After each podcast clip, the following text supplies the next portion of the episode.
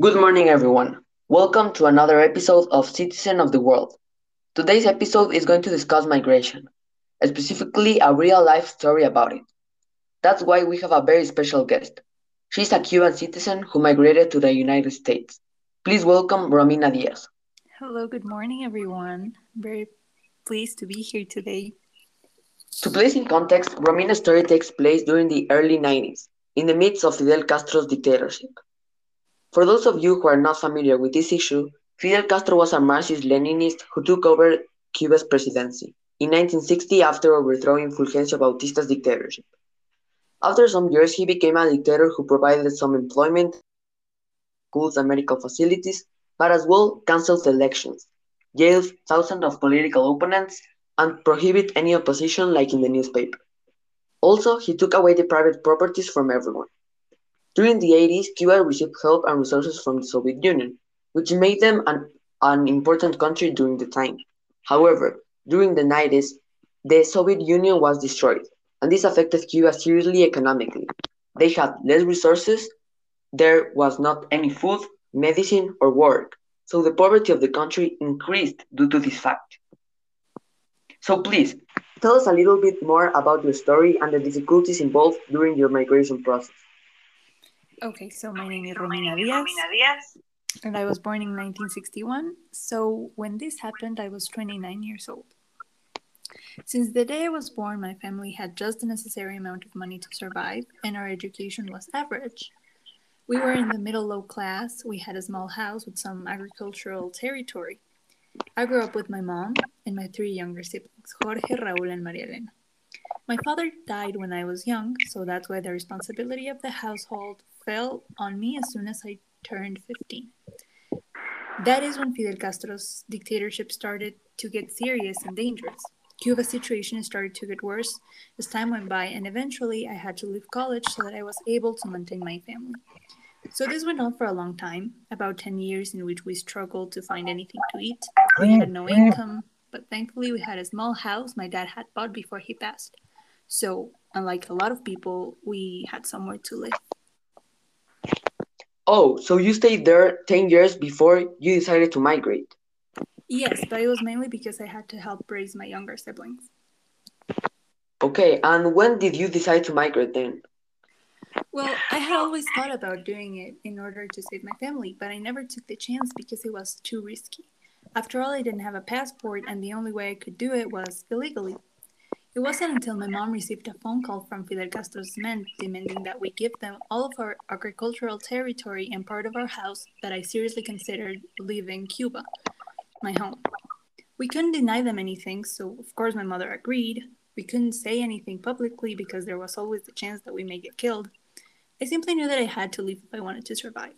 But I wasn't the only one thinking about it. One of my closest friends, I'll his identity unknown for the sake of confidentiality, was considering it too.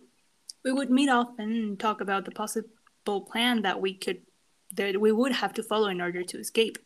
It was a plan used before by some of his other friends. He would call these friends and ask them how they were doing, and surprisingly, they would tell him that everything was better and that living was the best thing they ever did.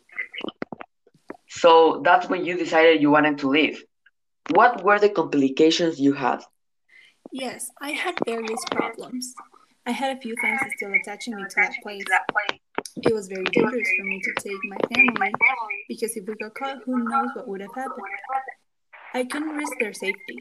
Now, while I was considering all of these other issues, my friend kept pressuring me to make a choice because if I took too long, his plan may fail. And when did this took place? The beginning of 1990. Oh, that's when thousands of Cubans decided to migrate to Florida due to the economic situation, right? Exactly. That's why the United States and Cuban government decided to create the wet feet, dry feet policy. Oh, that's the policy in which if you were found in the shore of the American territory, the government was obligated to let you into the country. On the contrary, if you were found by the Marines in the ocean, they have to take you back to Cuba. It is surprising how millions of people try to migrate from Cuba to Florida, even though they risked their lives during it. It was very dangerous, since on that area you find a lot of sharks and the ocean currents are savage. One small false step and they could drop you in the Atlantic Ocean. To top it all off, migrants didn't normally travel in big boats, rather in small, homemade boats.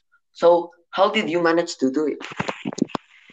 Yes, you're right. Um, we all made homemade boats from the materials we could find. Some of us made them out of tires, car doors, wood, ropes, and any materials that could float. Together with some of my friends and some other strangers, we created a plan, made a boat, and took our chances. Whoever died, died, and whoever survived, well, lucky them. On March 3rd, 1991, we left with all the food and resources we could get. The distance from the coast of Havana and Florida shore was about 144 kilometers. We traveled for almost two weeks. Many people died out of hunger and our resources were very low. But we were almost there when one morning we heard some boats approaching. They were the Marines. Due to the wet feet, dry feet policy, they needed to take us back to Cuba. We were taken to the Guantanamo military base of Cuba. This base was located on East Cuba, but was part of the United States government since the beginning of the 20th century, right? Yes, uh, they maintained us there for a couple of months since Cuba didn't want us back. Neither did the United States, but hundreds of people started to arrive every day, so eventually it got too crowded and they took us to another refugee camp they had in Panama. Well, that makes sense, since the United States hadn't given the Panama Channel back to Panama yet, and it was still their territory. Precisely. We were taken to this camp for another couple of months. The situation was getting pretty rough, and I didn't know how to stay there in the United States. After all that desperation, that's when I devised my plan. I would seduce a Marine and have his baby. This baby would be my salvation, since in the United States, they take this stuff pretty seriously. The baby would get an American nationality, and this would let me stay in the country. That was a smart and creative decision. I suppose the other ones did not have this opportunity. What happened next? Of course, after this, I didn't have the chance to see my friends again. I am not completely proud of what I did, but it was my only option at the time. Eventually, I moved on, and after more than one year of living in Cuba, I arrived at Miami, there, I worked as a waitress while learning English and taking care of my baby. Nowadays, I work as a doctor in New York, and my son recently graduated college. That was such a touching story. Thank you very much, Romina, for letting us have you here today. It was my pleasure. No, thank you so much for having me. It was very nice of you to invite me.